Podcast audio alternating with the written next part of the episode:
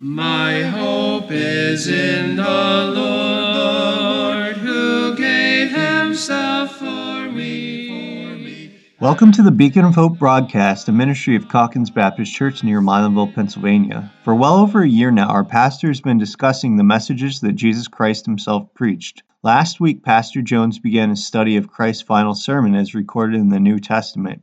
This is sometimes called Jesus' message to the seven churches of Asia, as found in Revelation chapters 2 and 3. This discourse speaks to a question we have asked several times on this broadcast: has the Christian church changed from what Christ would want it to be? If you'd like to follow in your Bible, Pastor Jones will be examining Revelation chapter 2 and verses 8 through 11. In this section, Christ spoke to his church located in the city of Smyrna, a place where our Lord's followers were up against great hatred and persecution. What would Jesus say to his loyal but afflicted followers who were standing against slander and violence that seemed to be ready to swallow them? Further, how might Christ's words have meaning for you today? I pray that you'll listen and hear our Savior's voice speaking to you, and that you will have ears to hear the lessons he taught the suffering church of Smyrna.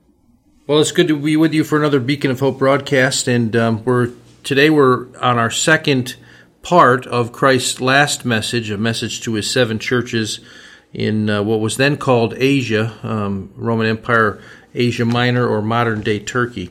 And we come to his message to a local church in the city of Smyrna.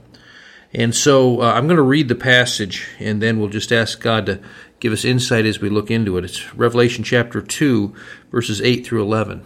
And Jesus speaking, he says, "And to the angel," or remember it's the messenger, "of the church in Smyrna write, these things says the first and the last, who was dead and came to life. I know your works, tribulation and poverty, but you are rich. And I know the blasphemy of those who say they are Jews and are not, but are a synagogue of Satan. Do not fear any of those things which you are about to suffer. Indeed, the devil is about to throw some of you into prison, that you may be tested, and you will have tribulation 10 days. Be faithful unto death, and I will give you a crown of life. He who has an ear, let him hear what the Spirit says to the churches. He who overcomes shall not be hurt by the second death." And let's pray. Lord, give us understanding of your word. We thank you for it. We thank you for the opportunity to be able to study it, and we pray that you'd make this time profitable for all who would be listening. Lord, may you speak to my heart as well as we look into your word again. We thank you for it. Pray that you will guide us and that your Holy Spirit would help us to understand it. In Jesus' name, amen. Have you ever suffered for your faith? I mean, truly suffered. It's interesting. I don't know how many of you have seen. There's a satire website called the Babylon Bee, run by people, at least professing Christian people, and they often poke fun at all kinds of different individuals, and sometimes they poke fun at we who are Christians as well as Christians themselves. And so they have what they call on there the persecution update, and they had a couple different articles that I thought were quite interesting. They said, quote, this is the title of the article, "American believer suffers brutal persecution in form of occasional ribbing from coworkers." And another article they have under the persecution update, "This woman's Facebook post about being a Christian just got a laughing emoji."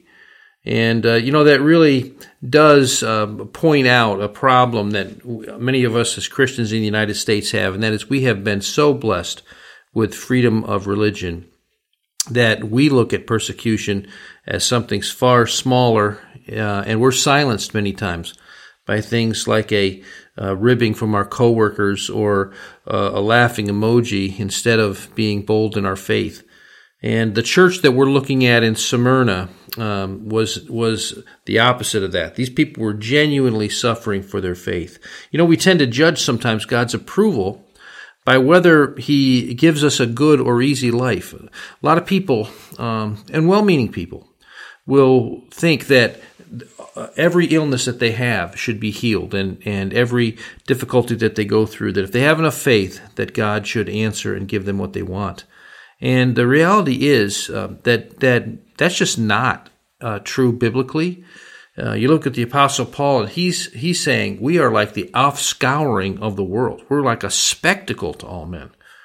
And Paul is clearly not teaching that the Christian life is supposed to be where you get everything you want.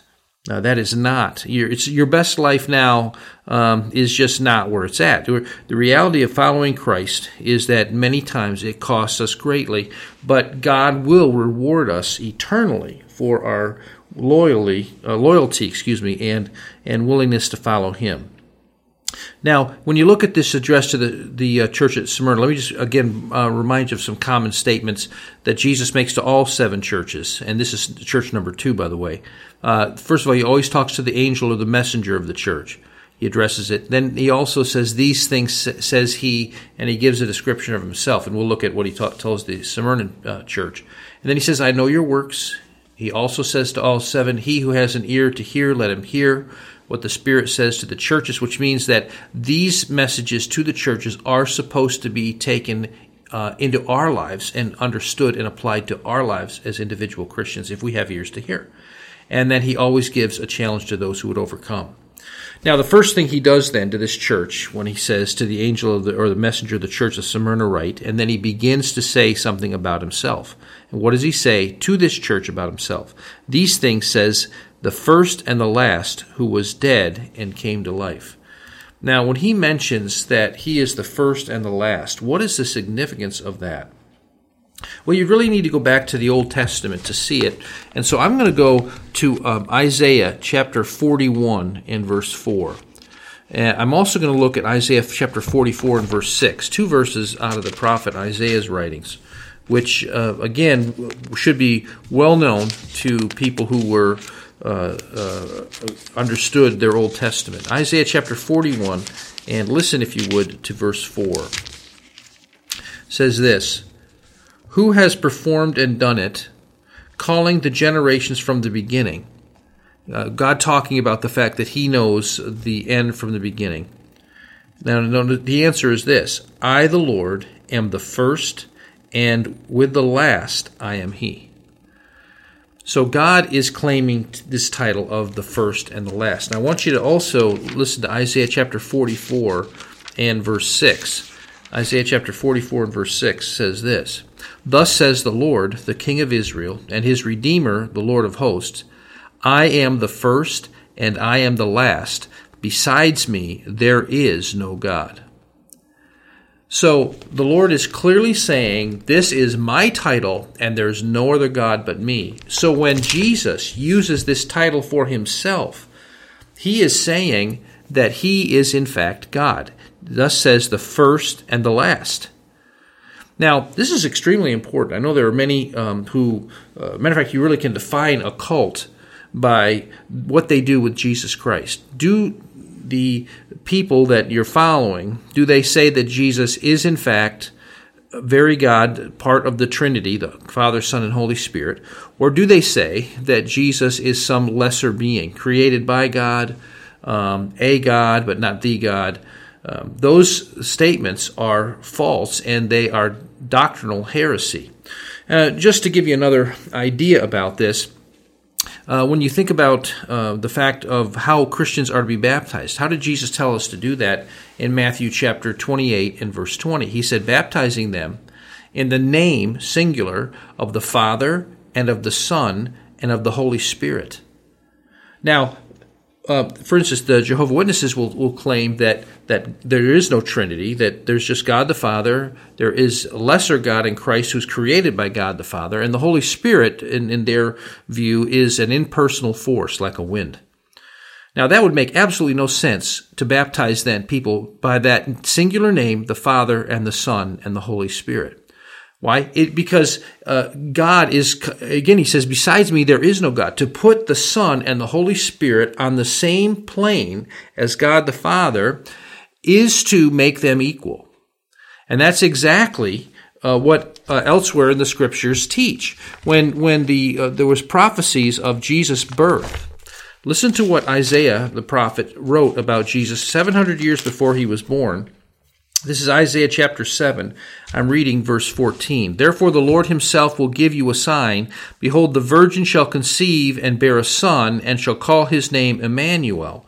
And when Matthew quotes this in Matthew chapter 1 of his gospel, he says his name is to be called Emmanuel, which he interprets now for us, which being interpreted is God with us. Now, if we'd missed it from Isaiah chapter 7 in our reading through that book, you come to chapter 9, and there's another prophecy of the coming Christ. And it says this, "For unto us a child is born." Now, that's clearly, when you look at this whole statement, it's going to be Jesus, the child, Christ, being born as a human. "Unto us a child is born, unto us a son is given, and the government will be upon his shoulder, and his name will be called Wonderful Counselor, Mighty God, Everlasting Father, Prince of Peace." Now, you can't call him Mighty God and not understand that Jesus is, in fact, God. So when Christ is speaking to the church of Smyrna, the first thing he's reminding them of is that he is the first and the last, which is saying he is very God. Now, that would be very important to them, because many of these people are under severe persecution, and some of them are going to have to lay down their lives for Jesus Christ. And they need to know and be assured of the fact that Jesus Christ is, in fact, God.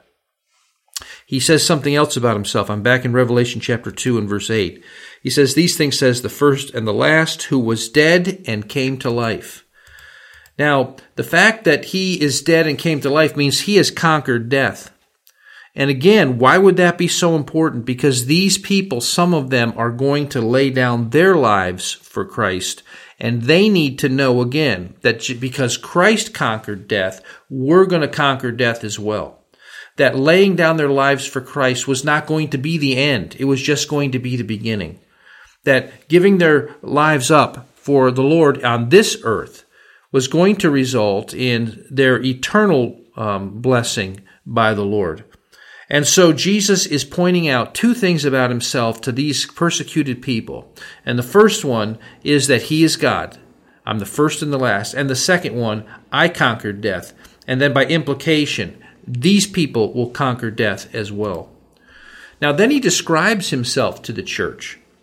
And it's rather interesting in verse 9. He describes the church itself. Christ has already described himself, so he's describing the church now. He says, "I know your works." And again, that's a statement that he made to all the churches. Now he begins to tell them what it's like, first of all, inside the church. He says, "I know your works, tribulation and poverty, but you are rich.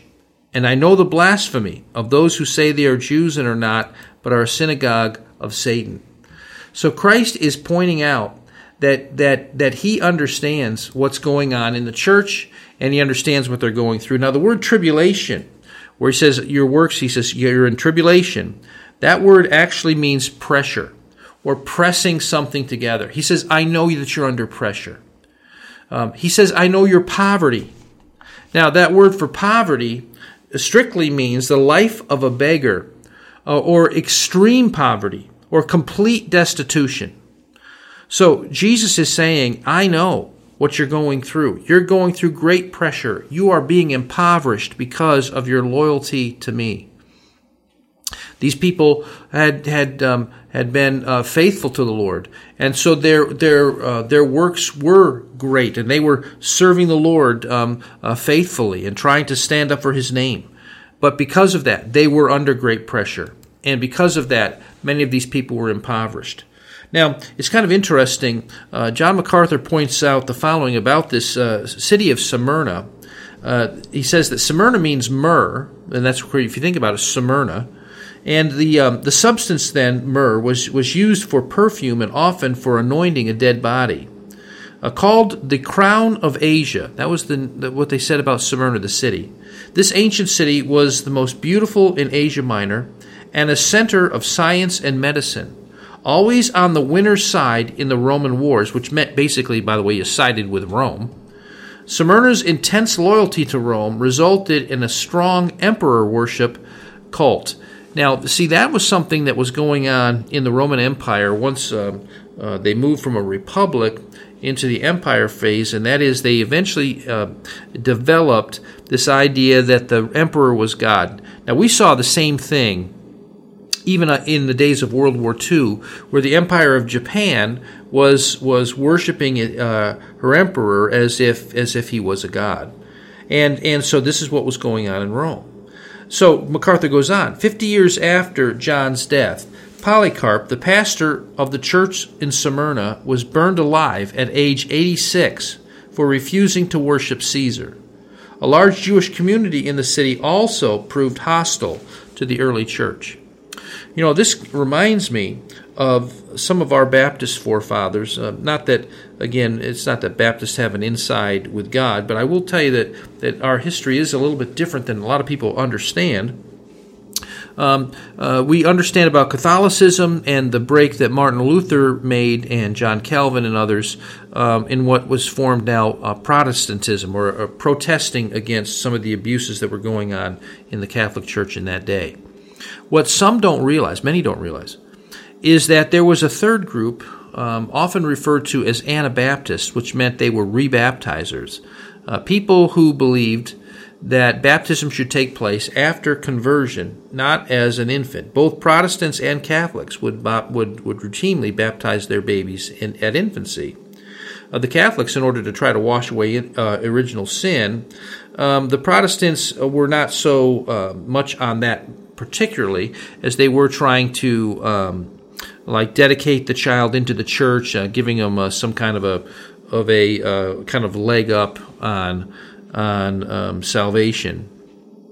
But there were those, and this is where our Baptist heritage comes out. Also, by the way, coming out of this same Anabaptist heritage are the Mennonites and the Amish, who split with the Mennonites years later. But the Anabaptists agreed with neither. They felt that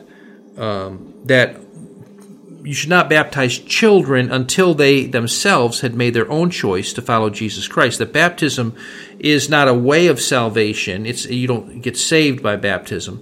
That baptism is actually an expression of salvation. It's an open testimony of one's salvation, which I think is completely consistent with what the Scripture teaches. And so because of that, both Protestants and Catholics persecuted the Anabaptists. And there were some wacky groups within that Anabaptist group, by the way, as well, others that got into communal living and foolishness.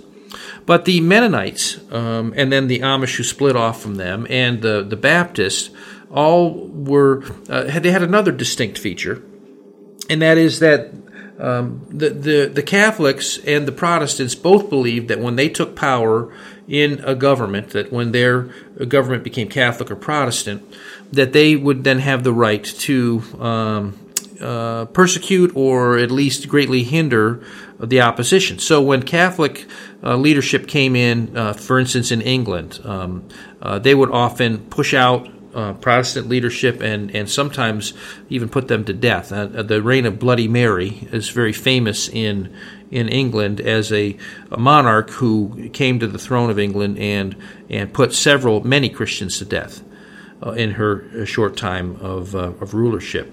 On the other hand, when Protestants came into power, such as Henry VIII's son, Edward VI, was in power for a while, and others. Cromwell would be a great example of this.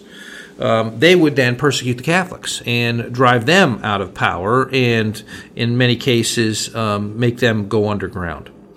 The Baptists, or the Anabaptists of that day, the rebaptizers, they believed that both were wrong, that in fact that the state should not be used as an arm to force anyone's religion on them. They were the ones that believed in the separation of church and state, and the fact that not that you couldn't pray, and as it's being stretched out of proportion today, but as our founding fathers came to understand, and that is that you should not force people to believe or not believe, that you can't do that, that a person must make up their own mind. As a free moral agent, God gives us the right to be wrong if necessary. And so you try to persuade people, but you do not try to force people to believe as you do.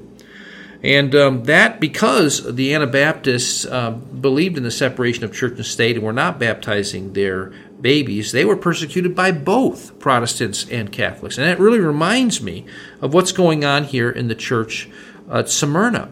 They're not only going through persecution from the pagan community that is demanding that they offer sacrifices to Rome, but they're going through persecution by the Jewish community that was up against them. And so they were really under the fire of both groups. Now, what's interesting is if you're living in Smyrna at this time, and you're seeing these people, and yes, they seem to love each other, but they are under extreme pressure, and they are impoverished because they're hated by almost everybody else who doesn't agree with them in the city. It would be hard for you or I as an outsider to say, yeah, I want to join that group of believers, and I want to follow what they're following. And the reality is that sometimes as Christians even today, we want to look impressive. We want to look respectable. I remember a number of months ago, we had a group of fellas that were riding motorcycles and came outside of our parking lot during one of our work days on a Saturday. And it looked like they were looking around, like they may want to take some pictures. Our sanctuary that we use for our evening service and Wednesday nights, it's quite old. It's built in 1854.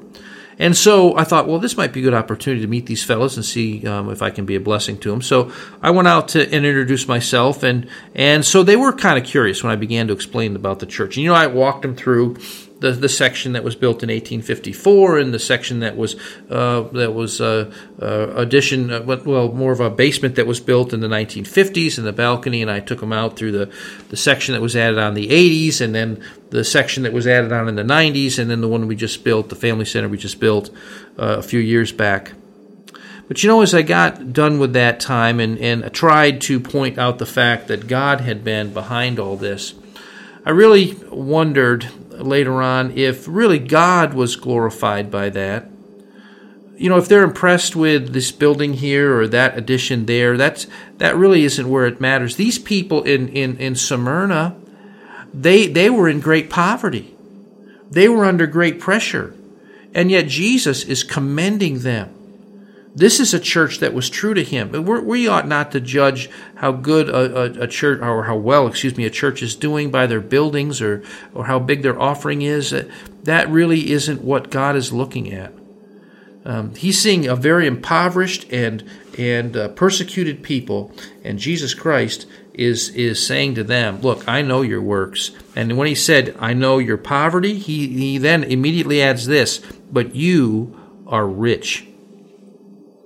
These people were pleasing God. And although many others in their city of Smyrna were calling them fools, they were pleasing the Lord. They were doing what was right in Christ's eyes because they were following him loyally in the face of great suffering.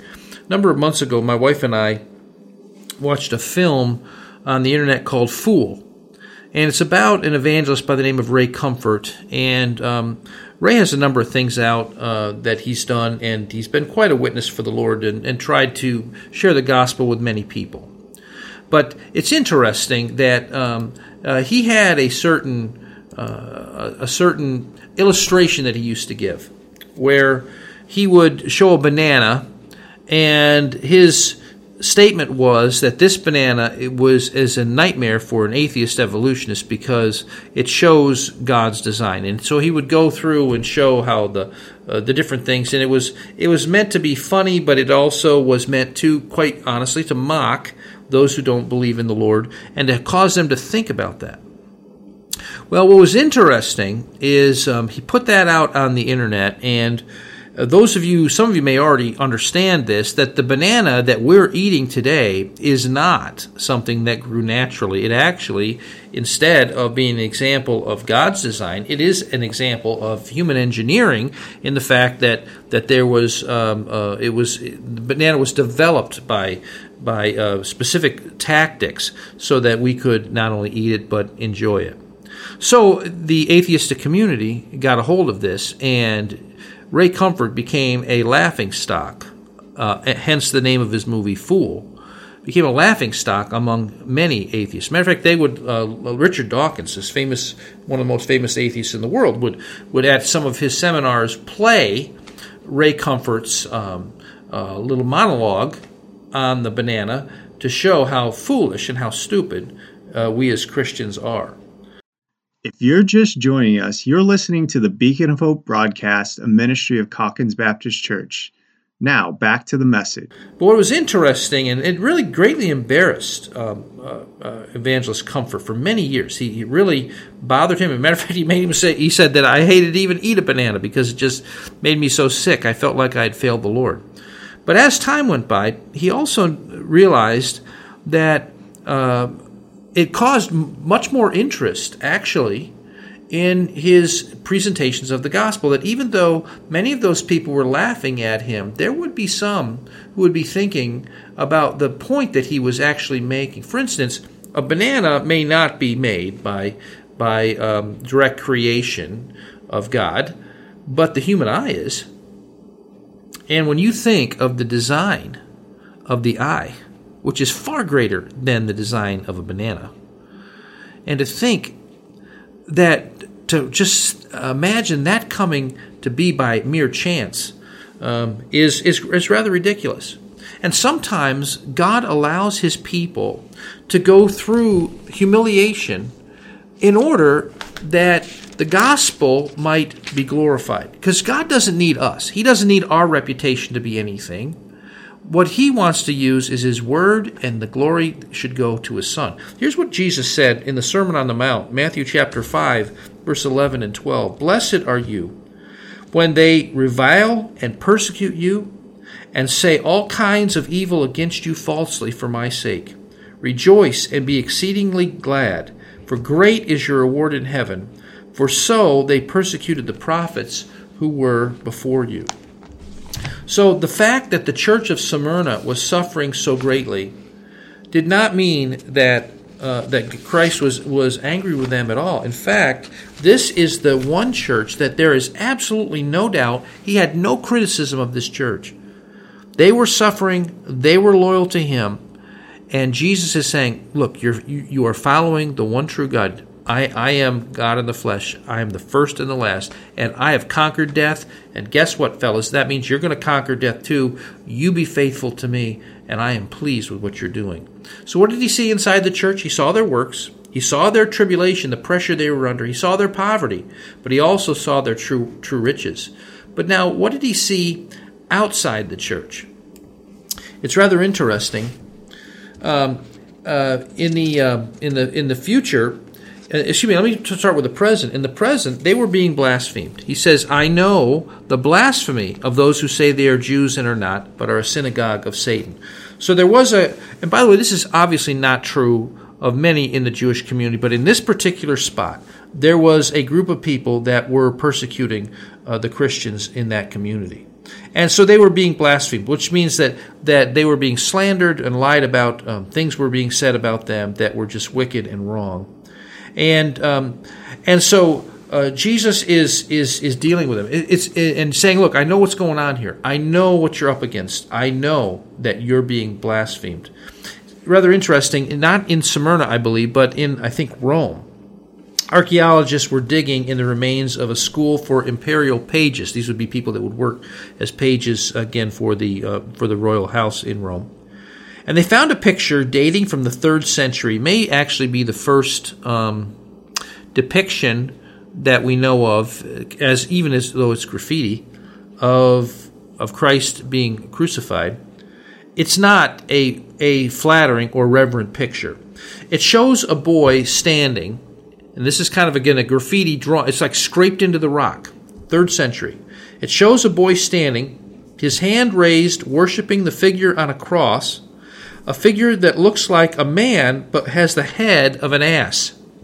Scrawled in writing of a young person are the words, Alexamenos worships his God. Now it's interesting, so this whoever drew that was mocking this Christian for worshiping Jesus and making Christ on the cross look like a human with the head of an ass. But it's also interesting that nearby this drawing is a second inscription. And here's what that second inscription says. Alexamenos is faithful. Apparently, a young man who was a Christian was being mocked by his schoolmates for his faithful witness as a Christian. But he was not ashamed. And I don't know if it was Alexamenos himself or one of his friends that writes just a little distance away from that mocking and blasphemous picture, Alexamenos, is faithful. Oh, here's a young man that is evidencing exactly what Jesus is saying to this church at Smyrna. I see what's going on. I see you're being blasphemed. I see what's happening. You know, he said something else what was going on. He said, you've been being blasphemed. He said, do not fear any of those things which you are about to suffer. So there's something coming in the future.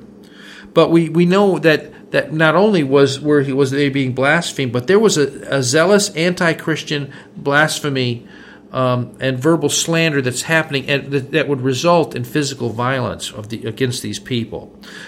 It was not going to be good in the future. And so when Jesus looks into the future for them, what does he see? He sees that some of them would be imprisoned. Listen to what he says.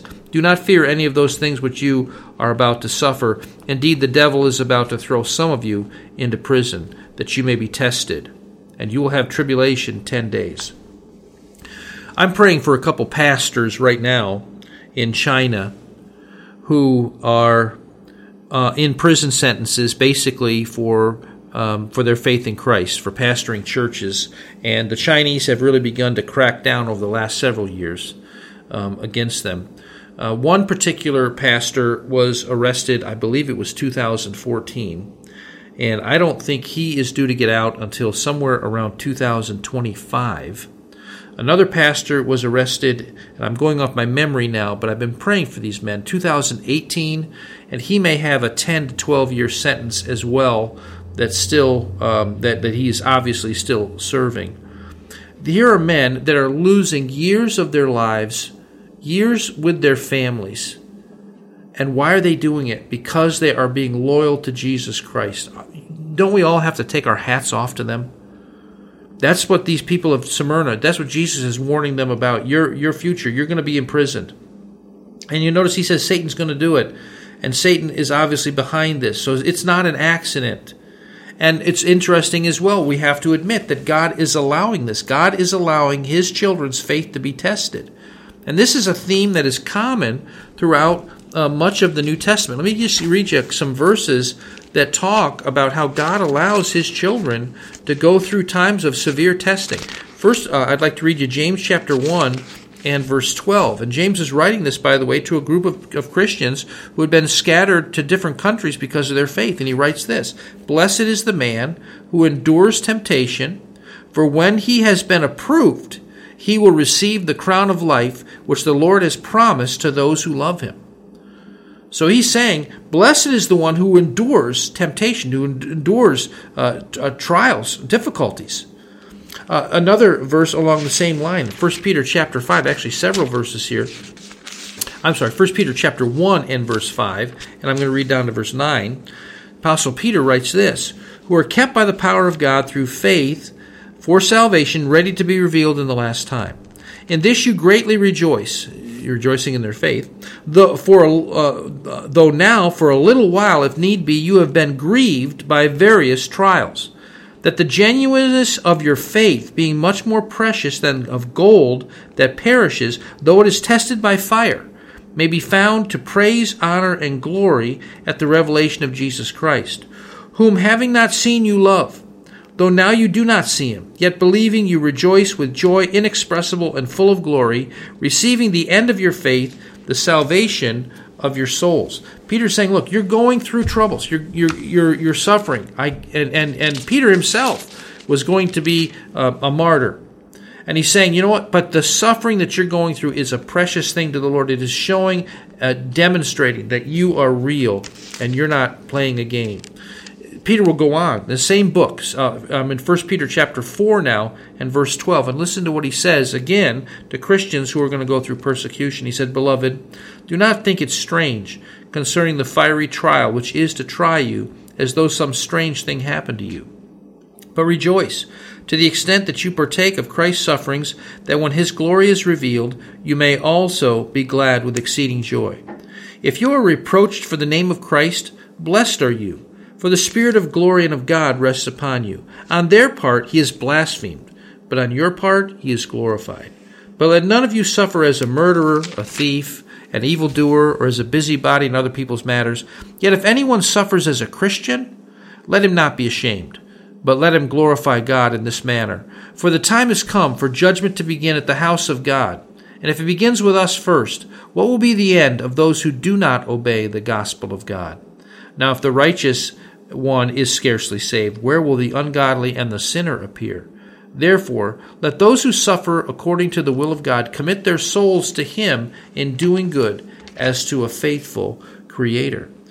So Jesus is saying that these people are going to go through affliction. They're going to go through persecution. And yet their suffering would not be permanent. Because what he says is, let me read it to you again. It's in verse 10. He says, and you will have tribulation 10 days. So the idea, there is an end. You know, sometimes we're in the middle of the tunnel, so to speak. We can't see the light at the end, and Jesus is saying there is a light at the end. Your suffering is not going to be permanent. He described their trial as lasting 10 days. John Walford, writing for the Bible Knowledge Commentary, listed several references that indicated that 10 days was often used to indicate a short length of time. And I won't go into those references for you, but it's interesting that Jesus is saying, look, this is not a permanent thing. He's not only saying, though, that some are going to be imprisoned. He's saying some of you are going to die. Listen to verse 10 again. He says, you'll have tribulation 10 days. Be faithful unto death, and I will give you the crown of life. Some of them were going to die. They were going to die for their faith.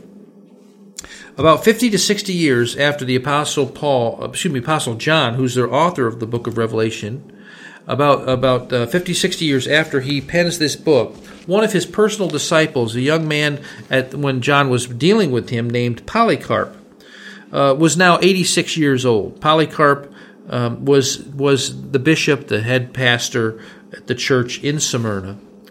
And others were, in all probability, martyred as well for the same thing that Polycarp was eventually arrested, and Polycarp burned at the stake because he would not offer a sacrifice to the Roman emperor.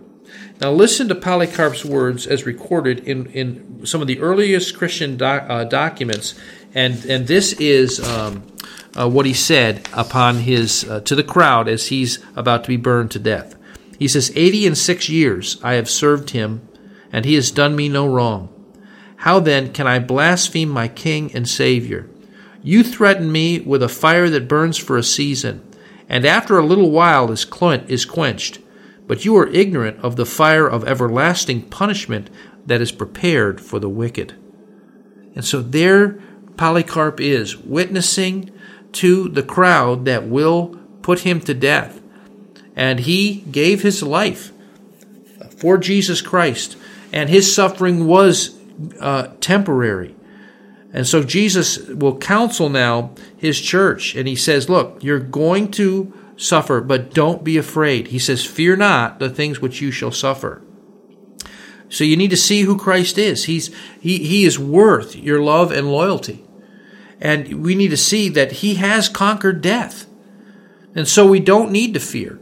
I know that there are many Christians who are worried and concerned that our liberties are being taken away, and I will freely acknowledge that there are very troubling things that are happening, and our government does seem to be becoming much more hostile toward Christians and toward what we believe. There, at the same time, we are far better off than the vast majority of countries in the world. So we don't want to be having a pity party on ourselves by any stretch. We're not where these people at Smyrna were. But what does Jesus tell this church? He says, okay, don't be afraid, but be faithful unto death, and I will give you a crown of life. You will be able to rejoice with me. I have in front of me a picture of some newspapers around the time of World War II. And in this particular picture, these papers are putting out virulent slanders against the Jewish community. And the problem, when you begin to blaspheme a community like they did with the Jewish community in Nazi Germany, is that there are people that believe those slanders. And eventually, many times, those slanders lead to violence. And, of course, that's exactly what happened in the days even before World War II. I have another picture in front of me of a woman, and she was in Pakistan and was in an office working there. And a man came up to her, and on three different occasions he asked her, "Are you a Christian?" And she each time graciously said, "Yes, I am." Well, a man went out, and this actually has happened to more than just her. It actually has happened tragically to several Christians in that part of the world. But he went out and came in about a half an hour later or so, and threw acid in her face, causing permanent scarring in both her face and on her neck. Again, this woman went through that simply because she acknowledged the fact that she was a Christian and was in no way ashamed of it. Now, is she suffering for what she did? Absolutely. But that suffering is temporary. And I ask you, if you're listening, do you truly know Jesus as your Savior? If you do, don't be ashamed of him, because whatever, and again, compared to what other countries are facing, it's minor with us. Whatever opposition you may face, it's worth it, because you're going to be with the Lord forever. But if you don't know Christ as your Savior, you don't have that hope. You really don't. And so when Christ counsels the church, he says, don't fear what you're about to suffer. Remember who I am. Remember my victory over death. And be faithful unto death. Be faithful. In verse 11, he challenges us all with this. He says, "And he who has an ear, let him hear what the Spirit says to the churches. He who overcomes shall not be hurt by the second death." Now, what does Jesus mean when he says what he's saying is make this personal? Okay, you may not be going through the persecution that the church of Smyrna is going through. And we may never face that kind of opposition where it seems like almost everyone in your community hates you. But he's saying, look, be faithful like these people are faithful. Don't be ashamed of me, especially when we're up against so much less than these people are up against. So not only make this personal, but remember the blessing that you get when you suffer for the Lord, when you are faithful to the Lord no matter what. Now, what does he mean, though, when he says at the end of verse 11, "He who overcomes shall not be hurt by the second death"? What is the second death? Well, there's actually a passage that we can read that will explain that to us. And I'm going farther back now into the book of Revelation, and I'm coming to Revelation chapter 20, and I'm going to read to you verse 11 down to verse 15. And here's what it says. "Then I saw a great white throne, and him who sat on it, from whose face the earth and the heaven fled away, and there was found no place for them." Let me kind of bring you up to date on what's on the context here. What's happened is that basically human history has come to its conclusion on earth, and God has brought Christ's kingdom to earth. And the wicked now have been judged, and this great white throne is the judgment throne of God. And some of you may have heard references to the great white throne, and this is where it comes from. This is where the lost of all the world, those who did not accept Christ as personal Lord and Savior, this is where the lost of all the world will be judged by God. So let's see what happens. Verse 12 says, "And I saw the dead, small and great, standing before God, and the books were opened." Now the books, what's that about? Well, those would be the records of our lives. "And another book was opened, which is the book of life. And the dead were judged according to their works by the things which were written in the book." So does it matter how I live on this earth? Absolutely it matters. But when you're lost without Christ, what this is all about is you're being judged, and basically your punishment, because all these people are lost, all these people are headed toward eternal hell. And basically, the degree of your suffering is what's being assessed here by your works. Verse 13, "The sea gave up the dead who were in it." So scattering your ashes or thinking that somehow God's not going to be able to reconstitute your body is foolishness. The sea gives up the dead which were in it, It says, and death and Hades delivered up the dead which were in them. Hades is the place where the spirits go after they leave this life. And they were judged, each one according to his works. Then death and Hades were cast into the lake of fire. This is the second death. And anyone not written in the book of life was cast into the lake of fire. So the second death refers to God's eternal punishment in the lake of fire, or what we commonly call hell. Now let me show you a second reference to the second death. It's found in Revelation chapter 21 and verse 8, so the next chapter over. And what's interesting about this is that you actually get a list of people who are going to be part of the second death. So let me read it to you. It's Revelation chapter 21 and verse 8.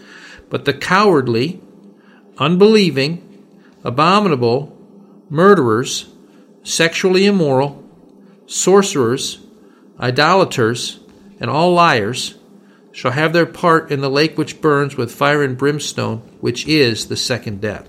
Now, that's quite a list, and so I think we need to consider those just briefly one by one. The first one is cowardly. So if I'm a person that maybe is afraid to be a Christian because I don't want to suffer for Christ. So I don't want any opposition. I don't want anybody to be mad at me. I don't want anybody to say that I'm foolish. If I'm cowardly, I'm not going to come to Christ. That person's in hell. The unbelieving. The unbelieving is someone who doesn't believe what God has said, doesn't take his word seriously, doesn't believe what he says about heaven and hell, doesn't believe that Jesus Christ is the Savior, that he's a sinner in need of salvation. If I'm telling God, no, I don't believe that, that's unbelieving. The next one, he says abominable.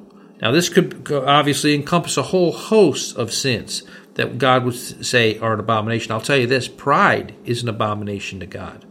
We just go on. Murderers, obviously, we would know that a person who murders should be in hell. Sexually immoral. Now you think, boy, how many have violated that principle? And I would remind you that Jesus compared looking at a woman with lust to adultery, sexually immoral. Then he mentions sorcerers. Now the word sorcerer is rather interesting. It's the word pharmakia, from where we get pharmacy. So drug abuse is also under the idea of sorcery. And sorcerers would also be involved, people who were involved with the occult, whether it be a Ouija board, a fortune teller, any of those type of things. He says the next one, next group are idolaters. Now, a person who's an idolater, we think of somebody who worships a false god, and that's true. But idolatry also involves putting anything ahead of God. So if I put my kids ahead of the Lord, if I put my wife ahead of the Lord, if I put my own desires, ahead of the Lord, I become an idolater. And then he mentions all liars. Now, when you think of a liar, I want you to also understand a murderer. Okay, how many times do you have to murder to be a murderer? Well, you have to do it once. How many times do I need to lie to be a liar? I would only need to do it once. And so he says all of these people, the cowardly, the unbelieving, the abominable, murderers, sexually immoral, sorcerers, idolaters, and all liars shall have their part in the lake which burns with fire and brimstone, which is the second death. Now, if you're a thinking person, you're probably saying something like this to me, Pastor Lane, I obviously fit that list. And I don't know a single human that doesn't fit that list. And you would be correct. Other than Jesus Christ himself, every one of us fits that list in some way. We have done something abominable before God. We've been cowardly. We haven't believed the Lord, what he said. We've said, well, I don't think that's true.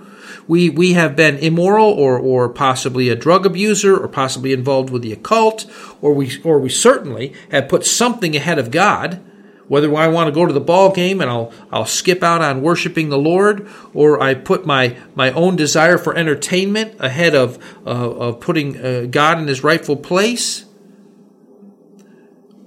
Maybe if you've told a lie.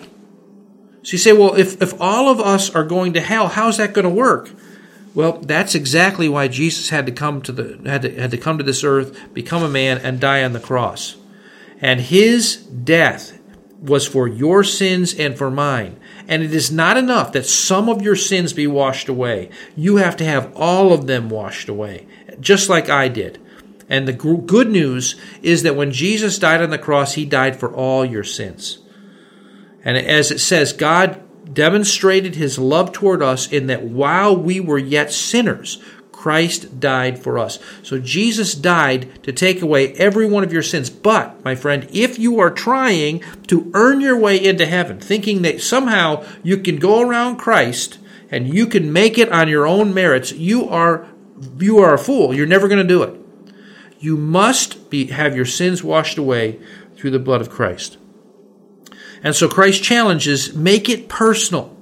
He that has an ear to hear, let him hear what the Spirit says to the churches. Remember, there is a blessing for suffering for Christ. Now, let me just quickly give you some conclusions. Number one, Jesus is worth your loyalty. These people lived it. They died for loyalty to Christ. Number two, death for the Christian is a promotion. We're going to a better place. Number three, suffering is often a test of your faith. Don't think that suffering always has to be eliminated, Christian. God allows it and even orchestrates sometimes the suffering in order that you might have your faith tested and you might show your true loyalty to him. Number four, Christ approves of those who remain loyal during hardship.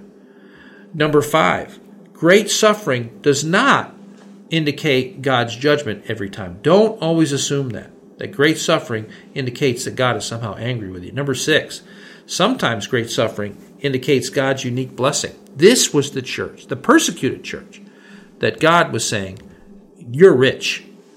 Number seven, all suffering for the true Christian is only temporary.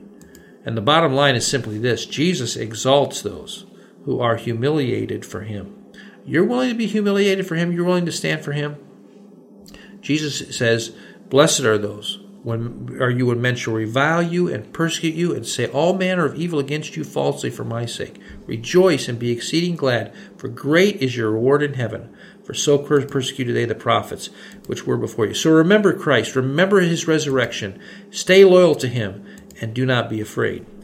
I have one more picture in front of me. It's of Victoria Brezhneva, the wife of Leonid Brezhnev, the Soviet dictator, back from, I think he was in the 50s up through about 1982. And Brezhnev's wife was like her husband, seemed to be a materialist atheist. But it's rather interesting that several sources will say that when Brezhnev dies in 1982, when they have his funeral in state, and again, the Soviet Union absolutely committed to atheism, that his wife Victoria is standing at her husband's coffin, and they're about to put the cover on the coffin. And at the last moment, she reached forward, I think she gave him a kiss, and made the sign of the cross on him right before, and this, by the way, was an act of great danger in that context. Why? You know, when an atheist even comes to the point of death, there's something there. They know that really isn't the end. Oh, prepare to meet the Lord. Prepare to know him as Lord and Savior. If we can help you, don't hesitate to contact us. Lord bless you.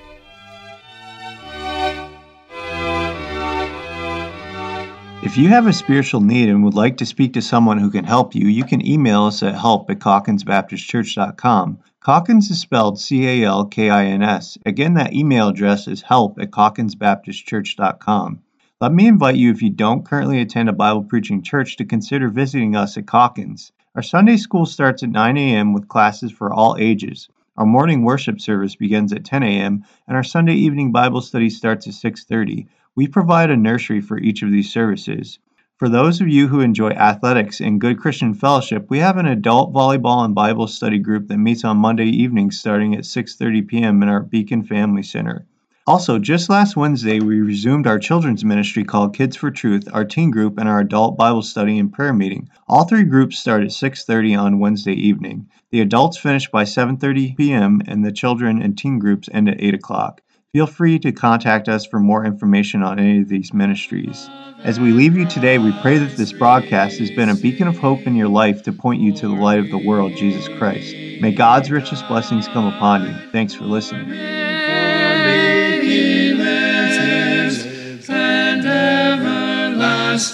Life and light, He free.